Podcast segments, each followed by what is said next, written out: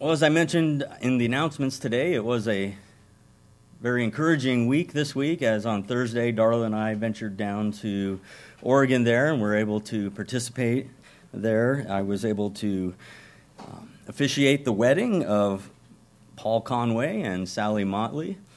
And a beautiful event it was. And you know, it's a joy to see two people who come together and commit themselves to one another in covenant relationship with God in the midst of that union.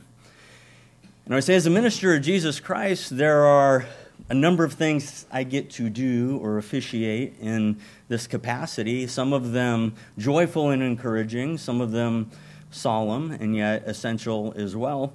But I would have to say, for me, the two most encouraging events are baptism and marriage because you see, both of these are lifelong covenant commitments made with our loving God in the midst of that relationship. And so when I sit down with someone and we begin counseling for baptism, I'll say, This is the first most important covenant you will ever make in this life. And as you commit to God in this covenant relationship, now your life is going to be directed in the framework of your life through this covenant that you've made. And it means the choices that you make who you're going to marry, where you're going to live, even the career perhaps that you'll select are going to be framed within the perspective of putting God first, right? Because this is the covenant you've made. And I say that's the first most important covenant commitment in this life you can make. And when I begin marriage counseling, I start out much the same way. I'll say this is the second most important covenant commitment that you will make. And the emphasis in saying that is to show that God is first. Okay, there is marriage, and God is first, even in that. And it's not, in some ways, a cop out. It's not intended to shortchange the marriage covenant in any way. In fact, just the opposite is true because when a man who puts God first marries a woman who puts God first, then who's going to be first in that covenant? It's going to be God, isn't it? His truth, His ways, His calling, His values, what it is He's given us to, to live as an expression will be first in that relationship, and it will be a blessing to that union. The marriage will have what it needs to fulfill by God's purpose and design what it is He has intended from the beginning. And indeed, God's design is that marriage be a blessing. So that's my title for today. It's, it's the focus I want to take the blessing of marriage. Uh, just having gone and performed a wedding ceremony, it was what was on my mind here this week, and, and specifically yesterday as I was pulling some of this together and thinking, you know, this is what God has given us, if done according to His word, to be a blessing to those that would enter this covenant. So, today I want to remind us of what the Bible shows to be principles for a strong and godly marriage. And if we implement these things as given to us by God, it will indeed make our marriage unions a blessing. So, I want to begin in the beginning, right? Because where is the first marriage union found? It's found in the beginning of God's Word and His intent from the beginning. So, let's start out today in Genesis chapter 1, verse man, the first woman, the first marriage union that God brought together. Genesis chapter 1, and let's begin in verse 26. Then God said, Let us make man in our image according to our likeness. Let them have dominion over the fish of the sea, over the birds of the air, and over the cattle, over all the earth, and over every creeping thing that creeps on the earth. And so God created man in his own image. In the image of God, He created him, male and female. He created them.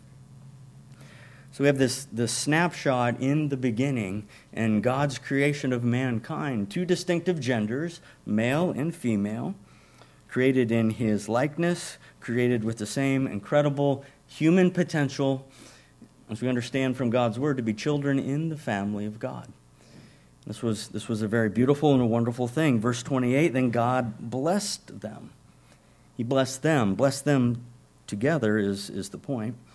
Then God blessed them, and he said to them, Be fruitful, multiply, fill the earth, subdue it, have dominion over the fish of the sea, over the birds of the air, and over every living thing that moves on the earth. God blessed their union. And he gave them to one another in the relationship of marriage, and he told them, In this relationship, go forth. You know, multiply, have children, build your families, and fill the earth. And it was God's intent from the beginning that this would be a blessing. Now, as we come forward to Genesis chapter 2, we get a little more detail into how this relationship then began between the first man, the first woman. Genesis chapter 2 and verse 18. And the Lord God said, It's not good that man should be alone. I will make him a helper comparable to him. Now, at this point of time, Eve had not yet been made. Adam was alone in the midst of the garden, and you know he had relationship there with God. But look around, and there was no one like him, no one to be a comparable helper for him to be found. Verse 19 says, "And out of the ground the Lord God formed every beast of the field, every bird of the air. He brought them to Adam to see what he would call them, and whatever Adam called each living creature, that was their name." So Adam gave names to all the cattle and the birds of the air, to every beast of the field, but for Adam there was not found a helper comparable to him. I think part of the lesson that God wanted Adam to learn in this, I mean, why not just create Adam? He wakes up and here's the woman right next to him from the beginning and not ha- ever having known anything different. Well, I think God's revealing to Adam through this whole process, whether he realized it or not that there was a need that existed for him to have a companion, that he was not fully complete apart from that union that God would intend for him to seek after in this life. So we have this, this picture here of all the animals coming to Adam. And, you know, in my mind, I kind of see them maybe coming by, you know, two by two. And what are we going to call this one? Big fluffy mane, we'll call it the lion. And we'll call this one the, the black and white striped right? The zebra. He gave, he gave names to them all, and he noticed they had companions, they had mates, they reproduced each after their own kind, and yet Adam was alone in all the physical creation with no one comparable to him. No one that was that suitable, perfect companion.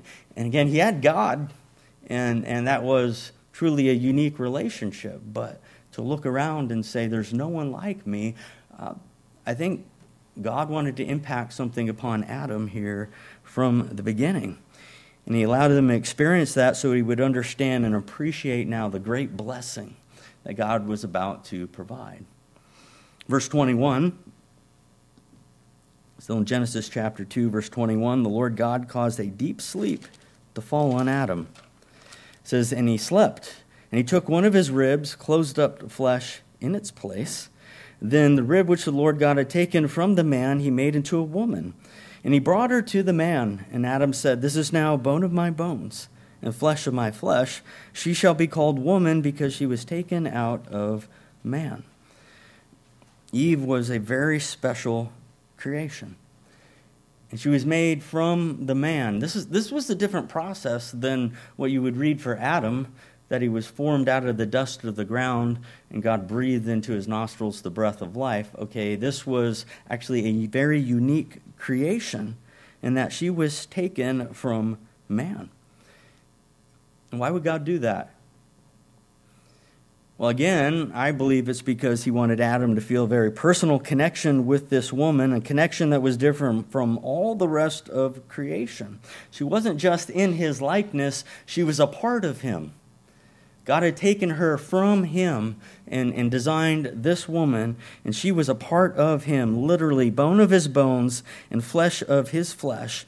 And again, the principle we see from this example is that, you know, neither man nor woman were complete apart from one another and the companionship that God designed in this union of marriage.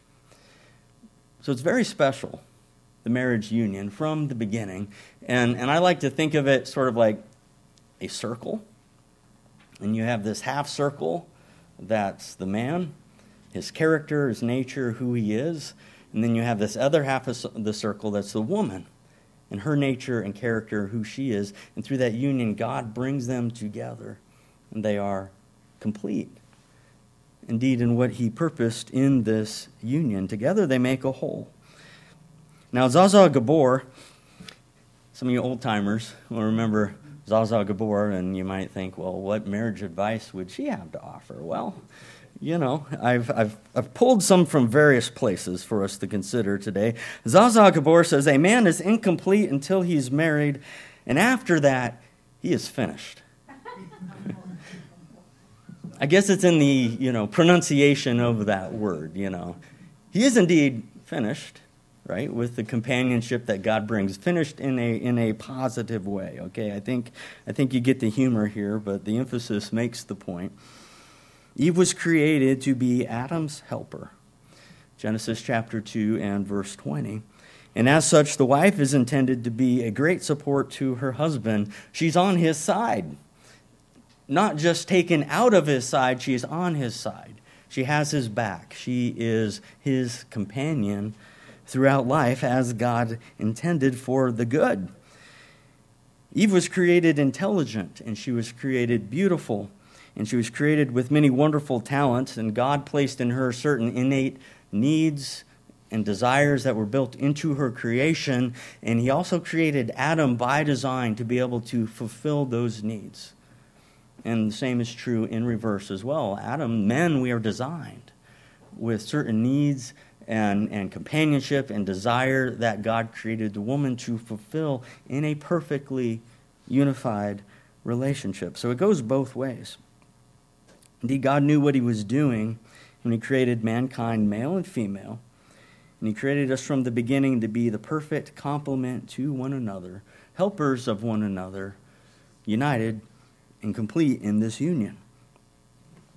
Also, what we find is that the fact that God took woman from man's rib shows his intent for the family structure that the man should be in the lead with the wife by his side. It is a partnership, it is a companionship, but there's, a, there's an authority structure just as there is in the church, just as there is in the family of God. There's an authority structure that God has built into the family as well.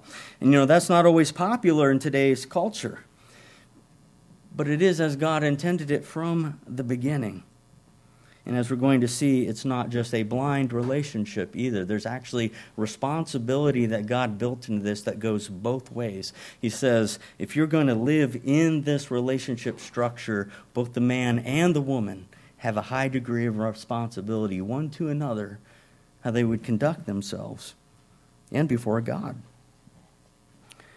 Verse 24, if we carry on, still in Genesis 2, it says, Therefore a man shall leave his father and mother, be joined to his wife. They shall become one flesh. And they were both naked, the man and his wife, and they were not ashamed. So there's this intimacy now that's built into the relationship, not just the intimacy of the same kind of creation, but actually the intimacy that God would bring them together in this sexual union through marriage, that they would reproduce, that they would bring families into the world, and again, they would go forth forming together as one. Nothing shameful, nothing inappropriate. In fact, as with everything that God created, He says, This indeed is very good. It's what He intended for us from the beginning. I'd like to read to you from the United Church of God marriage ceremony. I'll just pull a portion of that. Uh, again, still fresh in my mind from just a couple of days ago, and I believe it focuses very directly on the blessing that God intends marriage to be. And it says, quote, Surely there can be no greater human joy than to have a happy marriage filled with giving and sharing. Again, this is part of what is presented as the soon to be husband and wife are, are standing before you to take their vows.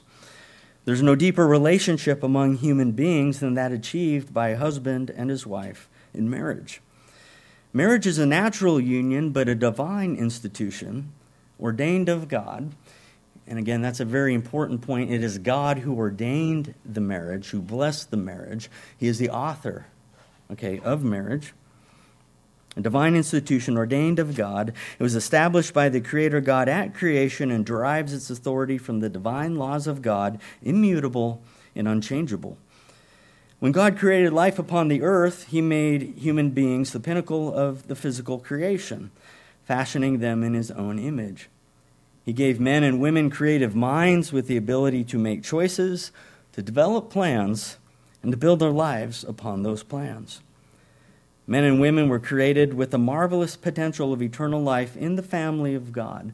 And as a loving father, God gave us the institution of marriage and the blessing of family that we might learn to one, love one another as he loves us. End quote. So, the emphasis of both God's word and actually the marriage ceremony that we use shows that this union is to help us understand how do we love one another as God loves us. And, and if you think of the love of God, what is the love of God? It's, it's selfless, right? It's outgoing concern for the other. It's giving of himself as he does towards us. It's a merciful love.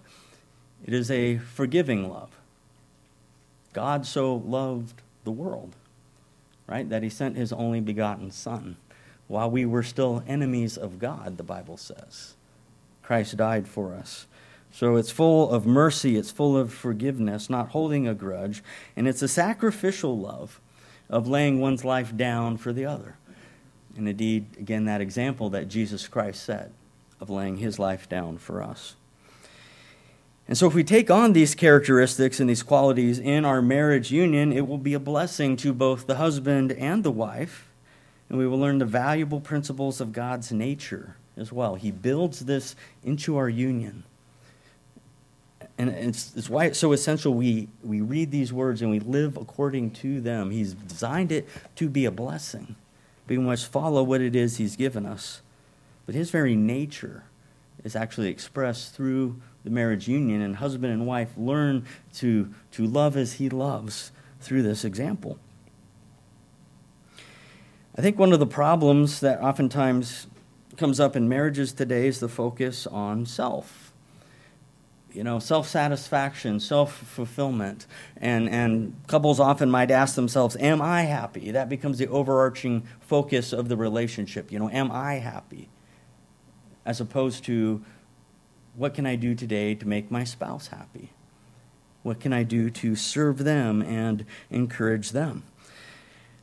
Dr. Joyce Brothers, well known psychologist and counselor, Dr. Joyce Brothers says marriage is not just spiritual communion in a passionate embrace. She says it's also three meals a day and remembering to take out the trash. and it's true.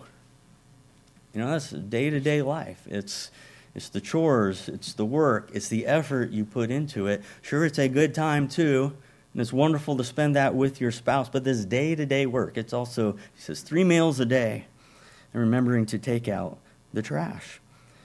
Marriage is a relationship filled of giving and receiving, and we need to learn to be gracious on both ends of the spectrum if we desire to truly have a happy and a blessed union. Oftentimes, married couples experience difficult challenges of life as well, right? Because there are good times, but there's difficult times as well. And I think of um, Darla and I, there's been a lot of good times in our marriage. There's been times of challenge as well. I say there's been times of financial challenge. There's been times of health challenges, either she or I or family members. And there's been times as well of we've had the challenge of losing our home to a natural disaster. And you're like picking up and where do we go from here? And, and how do you start over again? So there's times where you're on a high, and there's times where actually it's a bit of a struggle. But that's the whole principle of this as well that you get through these things together, supporting one another and growing together. And I say it's when we've been through some of the toughest challenges that I appreciate more and more that I have this companion in my wife. It's, sort of like, well, she has my back and I have her back. And it's like back to back against the world at times right? But that's when the true blessing and appreciation of your spouse comes, especially, I would say, in the difficult times. The love and the support and the spiritual perspective that you can offer one to another. Darla and I have been together in marriage. We're coming up on our 30th wedding anniversary in March. And I just have to say, for me, hopefully her, it's been an incredible blessing. And I thank God for the, the companion He's given me in my wife. Comedian Groucho Marx. You, I'm bringing this in from a very wide net that's been cast. Comedian Groucho Marx, what would he have to offer about marriage? Well, he says marriage is a wonderful institution. I think we would all agree with him. Okay, he says marriage is a wonderful institution, but who wants to live in an institution? Again, I think it's in the emphasis, really. Right? As an institution, a good marriage ought to be two people working together to put God first in the relationship seeking first the kingdom of God together. And along the way, there are going to be trials, there are going to be bumps in the road. There's going to be times when you say, you know what, this isn't very much fun at all. In fact, this is hard. It's a challenge. Maybe even at times it hurts a little bit, but it's still about the covenant commitment that we made before God to love and to care for one another and to help each other reach the potential for which we were created.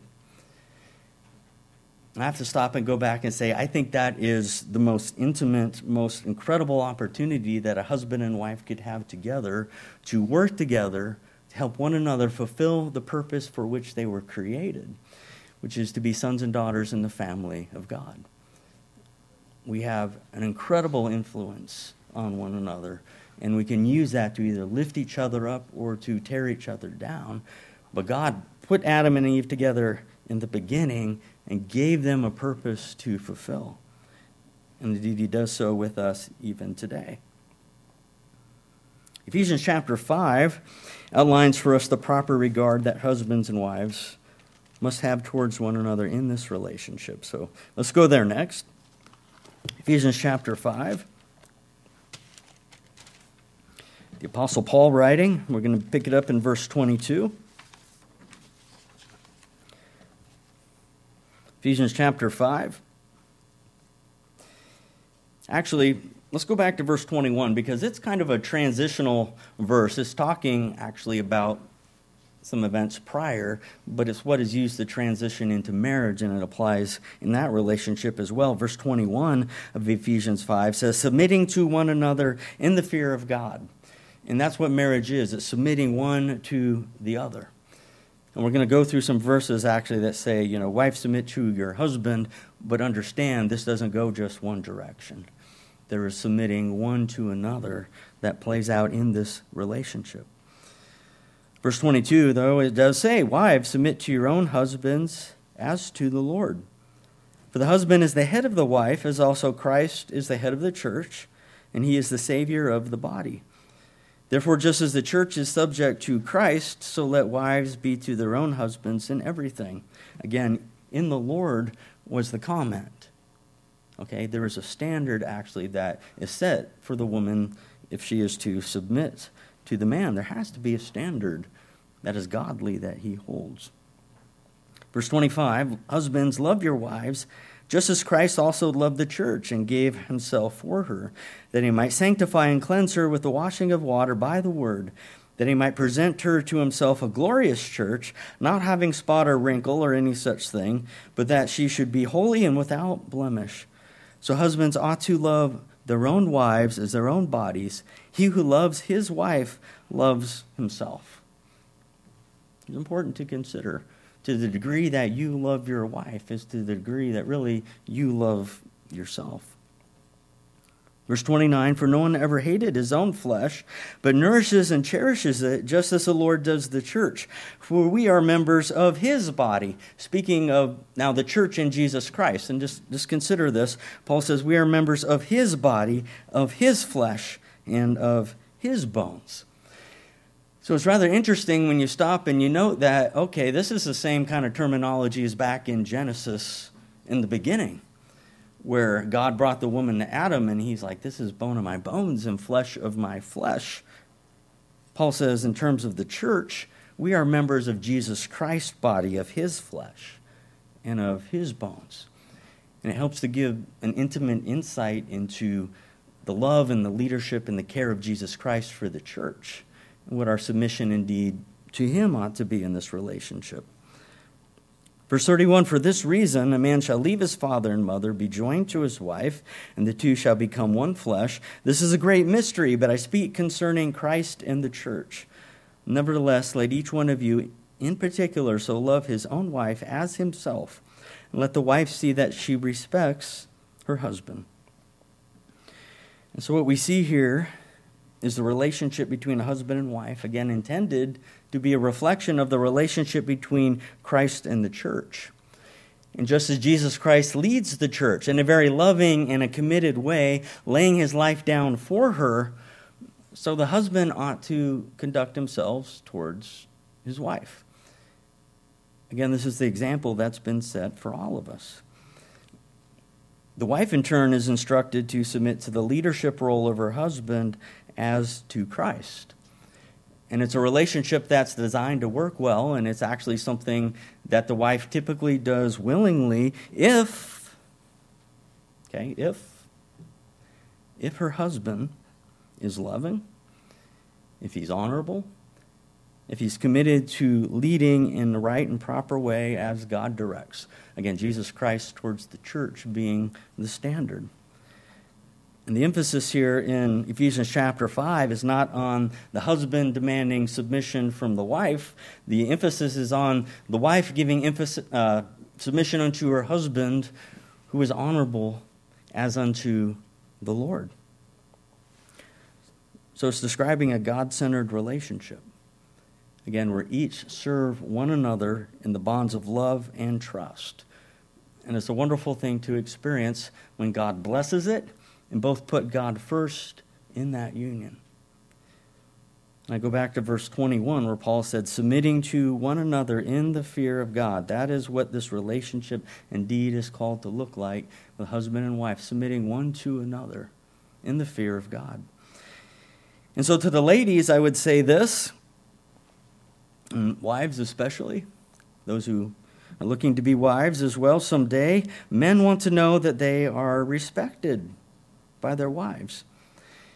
And you know, that's going to be reflected in the nature and the behavior of the wife towards her husband. He'll know if his wife, you know, holds him in esteem in that position as the husband, if she thinks of him and, and treats him with honor. Indeed, if, if she is, depending on how she is living towards him, he'll know uh, in that relationship, and vice versa to the men among us to husbands. Women want to know that they are loved by their husbands, that they're cherished by their husbands, that they're a special treasure to their husbands that God gave to them as an incredible blessing. They want to know that they are loved by their husbands. And again, that's going to be reflected in a husband's actions toward his wife. And he'll know, she'll know, right, if he loves her in that position too. So, if we come to understand that God is building his family, okay, through this process of human beings created, now coming into a covenant of baptism with him, God is building his spiritual family. And if we understand that process and how it also plays in the family, and we understand the relationship whereby Jesus Christ takes the church as the bride in the family of God, then we should be compelled to put our best efforts into making our marriages work today indeed is a reflection of something greater that God is doing on the spiritual scale. He's given us the formula. And he says, indeed, your relationship is going to be likened unto Christ and the church. And, and if you do well, it'll be a blessing. Now, as I said earlier, there is responsibility in all of this. Okay, you can read through Ephesians 5 rather easily, but understand there's responsibility of the wife towards her husband, there's responsibility of the husband towards his wife in return as well. Consider the fact that when a woman marries in the church, she places herself willingly under her husband's authority, and we men need to recognize what a leap of faith and hope that is on behalf of the woman. Right? She's an individual, standing on her own two feet, making her own way. And she decides, you know, I want to be married to this individual. And she takes a portion of, can I use the word, her freedom, her flexibility in some ways, and gives that to her husband in, in submission to his lead. And the man needs to understand and recognize again, that's a leap of faith and hope on her part. And she wonders will her husband be loving? Will he be kind? You know, will he be gentle and receive that and care for that faith and hope with, you know, like a piece of china? Or will he be hard? Will he be demanding? Will he be difficult, even for his wife to, to come into that relationship? We men have our God given responsibility in return not to violate the trust that's been placed in us by our wives. And the command, indeed, in the scripture is husbands, love your wives, cherish her, as God's given her to you as a gift and as a blessing. Be someone your wife will be pleased to live in submission to.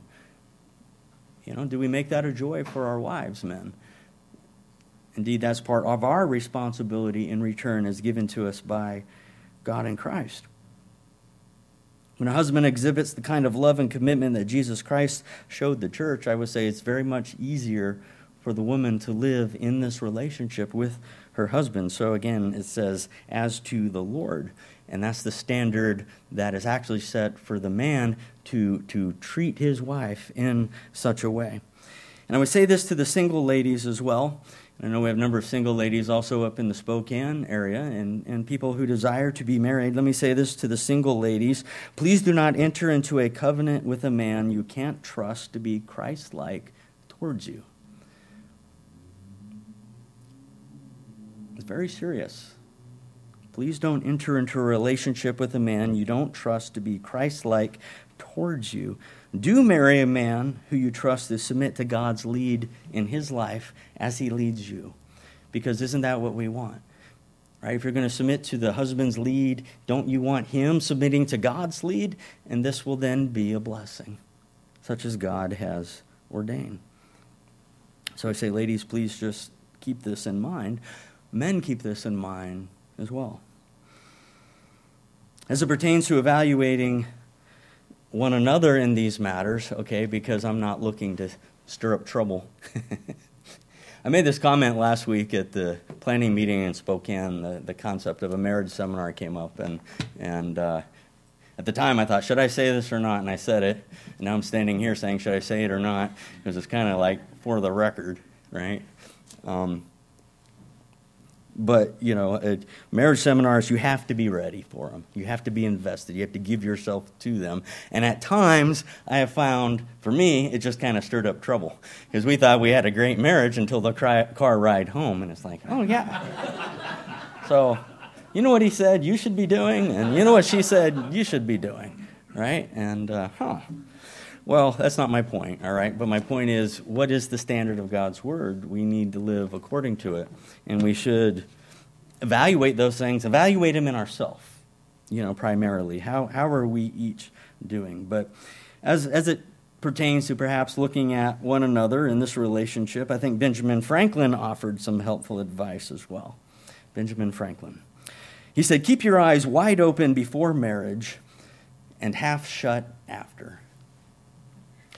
I think there's some truth to that. You know, keep your eyes wide open before marriage. Know what you're getting into. Know the individual you're committing with. Beware in a good way, right? There's proper ways to be aware, but keep your eyes wide open before marriage and half shut after. Because it can be picky to just, easy to just like pick, pick, pick, and find the negatives, right? Um, and if there's things we need to work on, we should. But you know, you've committed and you're in this covenant. So let's now work to, to build it in a positive way and, and keep your eyes wide open before and half shut afterwards. I think it's good advice. 1 Peter chapter 3 and verse 1, let's go there next. The Apostle Paul wasn't the only one to write on this theme of, of marriage and roles between husband and wife. Peter does as well. 1 Peter chapter 3 and verse 1, Peter says, Wives, likewise, be submissive to your own husbands, that even if some do not obey the word, they, without a word, may be won by the conduct of their wives, when they observe your chaste conduct accompanied by fear. We're talking about godly fear, not fear of being afraid. But the point is, you know, uh, sometimes you have uh, a wife who has an unbelieving mate. And that's exactly what Peter is describing here. And the point is uh, fulfill your role towards him anyway. If he is respectful, respect him. If he is honorable, honor him. And who knows that if your behavior perhaps would open the door for them, right, to bring to a relationship to Jesus Christ because of the way in which his own wife would conduct herself towards him in this marriage. Verse 3 Do not let your adornment, ladies, be merely outward. Okay? It's, it's nice to look nice, it's nice to dress up and fix up, and you know what? We men do appreciate that. But don't let your adornment be merely outward, arranging of the hair, wearing gold, putting on fine apparel. Rather, let it be the hidden person of the heart, with the incorruptible beauty of a gentle and a quiet spirit, which is very precious in the sight of God. And I would say in the sight of man as well, if he has the eyes to actually look with the right and proper vision. For in this manner, in former times, the holy women who trusted in God also adorned themselves, being submissive to their own husbands. As Sarah obeyed Abraham, calling him Lord, whose daughters you are, if you do good and are not afraid with any terror. So he then now turns to the husbands. Okay? Husbands, he says, likewise, dwell with them with understanding and I don't think we always do that at times. You know, each woman is different. Each circumstance is different. Dwell with them with understanding. Who are they? You know, what things are important to them? What things are maybe even challenges from their upbringing? This is a relationship that has to fit. And to husbands, it's dwell with them with understanding, giving honor to the wife as to the weaker vessel, as being heirs together of the grace of life, that your prayers may not be hindered. And so, what we come to understand as well is that the husband is held to a very high standard, very high account by God in terms of how he would conduct himself towards his wife in this relationship, because again, she is a gift from him. From the beginning, that's what we saw. She is a gift to the man, the woman. He was alone. And she is the companion God created for him. So let's see the beauty then of this right relationship in, in practical application. We can, we can get a glimpse into this. Let's go to Proverbs chapter 31. Proverbs chapter 31. It's, it's a chapter that describes a woman of integrity. Okay, she's diligent in all her ways and how she conducts herself towards her husband, towards her family, towards the community around. But Proverbs 31, there's things we can notice in terms of specific qualities of marriage. Proverbs chapter 31 and verse 10, it asks the question Who can find a virtuous wife? Virtuous wife literally means a woman of value. You know, she's someone that is excellent in all forms of that word, but she is a woman of high value to the man who can find a virtuous wife. Says, For her worth is far above rubies.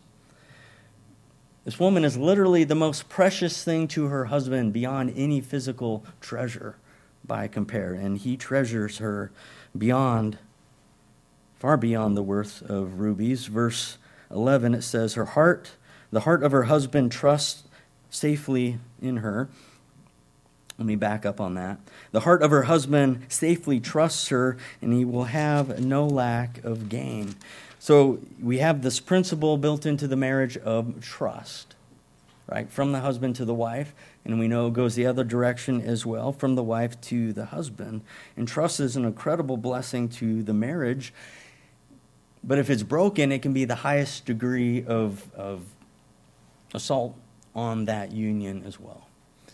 And trust is something that can, in cases, be rebuilt. But if it's broken, it takes a lot of time, a lot of effort, a lot of patience. Frankly, better not to even go down that path to begin with. So the admonition is husbands and wives work to preserve trust in your marriage. And you know, trust comes in a lot of different forms trust in financial trust, there's emotional trust and spiritual trust, there's sexual trust that's built into the marriage. And again, if it's broken, it can often be rebuilt with hard work, but it takes time and effort, and sometimes it can't. It really depends on the degree of that. God says, You defend trust in this relationship. Verse 11, again, the heart of her husband safely trusts her, so he will have no lack of gain. She does him good and not evil all the days of her life. And so, to the wives, I would encourage you that this is actually a motto that you could jot down. Here's a motto for a wife in her marriage. All right? She does him good and not evil all the days of her life. This is it's what I remind myself of as my, my wife's giving me this handful of vitamins and saying, Here, take this. And I said, But I don't want to swallow it. And she says, Married men live longer. And I say, It's because they can't afford to die. I just, you know, we have this loving dialogue at times, but it's like, but my heart does trust in her, okay? And she does him good and not evil all the days of her life. I don't always ask what she's giving me. I know it's okay, right? There's, there's the trust that, that exists there. Wives, seek with all your being to support your husband and your family for good. Look out for their well being and their best interests each and every day, and in doing so, it will be a blessing to him. And because the Bible shows we reap what we sow, it will be a blessing in return to you as well. Seek to do him good and not evil all the days of his life. Proverbs chapter 14, verse 1 says that a woman builds her house, but the foolish pull it down with her hands. Again, that's Proverbs 14, verse 1. So understand, a wife has this incredible amount of influence in the home, and it can be used either for positive or for not. And she can decide each and every day, you know, am I going to grab the hammer and the nails? Am I going to build up the blessing of my household? Or am I going to get up and pick up the sledgehammer and just start swinging and tear down to the destruction of my household? Again, the wise woman builds her house but the foolish pulls it down with her hands. Seek every day, wives, to be builders towards what God has provided to be a blessing in your life. Again, the virtuous woman does her husband good and not evil all the days of her life. Verse 16, dropping down, it says, She considers a field and buys it. From her profits, she plants a vineyard. So, what we see here as well is that this, this woman is a savvy businesswoman as well. She's seeking to build up for the good of her family. She, she considered this field and she bought it. Uh, it actually doesn't say she considered a field and went and asked her husband and then went and bought it. I do recommend if you're going to make major purchases, you talk to your partner. Okay? I don't buy a car without talking to my wife or make any major financial decision without talking to my wife. But the point here of, of the virtuous woman and actually the trust that was built in the marriage, apparently she saw this field, she bought it, she planted a vineyard, it was productive, and you know what? That was okay. He trusted in her work. It's usually when I'm in Africa that we have more horses show up on the property. Well, you were in Africa. I couldn't get a hold of you. It's such a long ways away. I had to make a corporate decision while you were gone because, you know, the horse came knocking on the door. but it's okay. You know, I trust her. I trust her business sense in those things. That's her business. And we actually have two horses shipping out on a transport to Southern California tomorrow. So, you know, God, God can provide the blessing. And I've known many women who actually were stay at home moms and homemakers. You know what they did? They raised the children, they tended the house, and they often had something cooking on the side as, you know, side business or something that brought in a little extra financial help for the family. And uh, sometimes people say, oh, you're, you're a stay at home mom. Well, what do you do all day?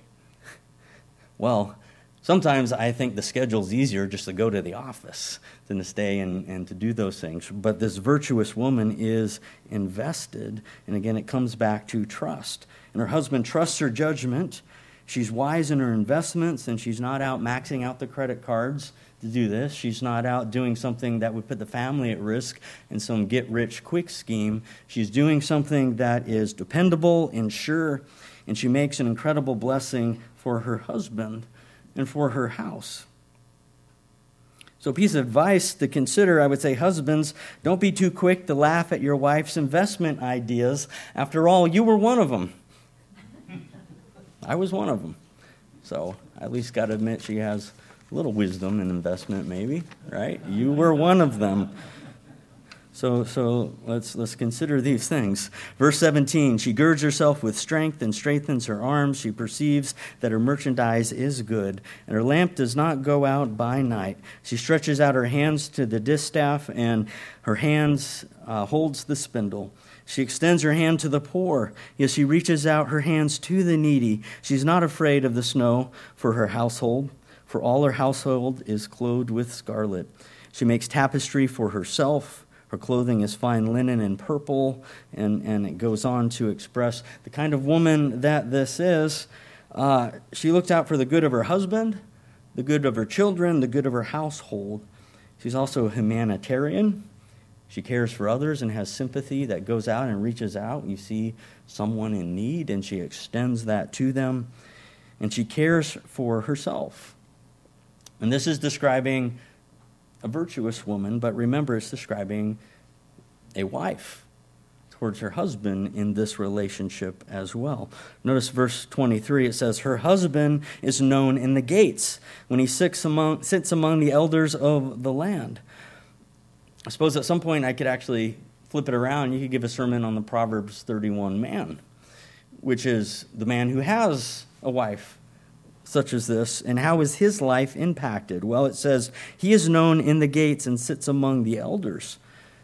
And this is a position of public honor and respect, as it would have been in a community in Israel to be an elder at the gate. People came for counsel and for input and for help. And this example shows it's a result of not only his character, but of the positive support of his wife as well. The fact that, that the woman and, and what she lends in her dealings, in her appearance, in terms of how she interacts, how she upholds the good things. She's actually someone who helps to support her husband and where it is then that he goes and what he does. And I would just say, I don't believe that I would be serving today in the ministry of Jesus Christ if my wife was a troublemaker, if she was a rebel rouser. She's laughing more than she is you know, apart from her support, right, and the way she has ordered her life and the way she's ordered, you know, our, our house is in order. And I'm not talking about maid service, okay? I'm, I'm talking about children brought up, and I'm talking about the fact that she serves in a way that is respectful and, and honorable among all. And again, this is, this is what's being described by here in Proverbs. She does him good and not evil all the days of her life, and it leads to a blessing in her household and, and a blessing for all, indeed. Proverbs chapter 18, verse 22 says, The man who finds a wife finds a treasure. So she is a treasure. It's like something that is so valuable, you want to hold on to it, you want to protect it, you want to keep it. He who finds a wife finds a treasure, and he receives favor from the Lord. Very wonderful, wonderful words. Now, husbands, lest you feel neglected in this, um, there is a motto we could consider for us men to remember as well. Uh, we married men, 1 Timothy chapter 5. Let's, let's turn there briefly. 1 Timothy chapter 5 and verse 8. Again, Husbands, let's remember this 1 Timothy 5 and verse 8. But if anyone does not provide for his own, and especially for those of his household, he has denied the faith and is worse than an unbeliever. As men of God and as husbands, we're called to provide for our own, especially for our wife, our children, our household. But you know, provision takes a lot of different forms. Provision does take the form of financial support, but you know, sometimes people might think, well, that's all I need to do. I provide a paycheck. There's a roof over the head, so that's just great. And they come and flop on the couch and turn on the TV as soon as they're in from work and, and they've done their part. Uh, not so. Being a provider goes beyond merely financial provision, it goes to elements of support, such as emotional support, Financial support is in there, but mental support and spiritual support. God has called men not to simply, again, just tune out, but to be leaders in their household, to guide and direct their family, to guide and direct their children, to be protectors of the family and teachers in the family, pointing their family to God. They take the time as well to love their wives and to show them the affection and the care that they need. This is all built into multiple scriptures that we don't have the time to go to today. One of the reasons that marriages and families are in such trouble today, I believe, is because men have failed to step up and be men. And sadly, in a number of cases as well, women have failed to step up and be the women such as God has given us to be. Let it not be so among us in the church of God. Let us study God's word and fulfill what he has given to us according to his spirit, and indeed it will be a blessing. So, wives, respect him, do him good all the days of his life. Husbands, love her, cherish her, provide for her as God intends. So, I want to conclude because we're coming to the end of our time together today, I want to conclude with some points that help to build up a marriage so that they are indeed a happy blessing to the couple. And I'm going to go through these quick, so hopefully you can write pretty quickly um, because I have, I have 10 principles, but we're going to keep them brief.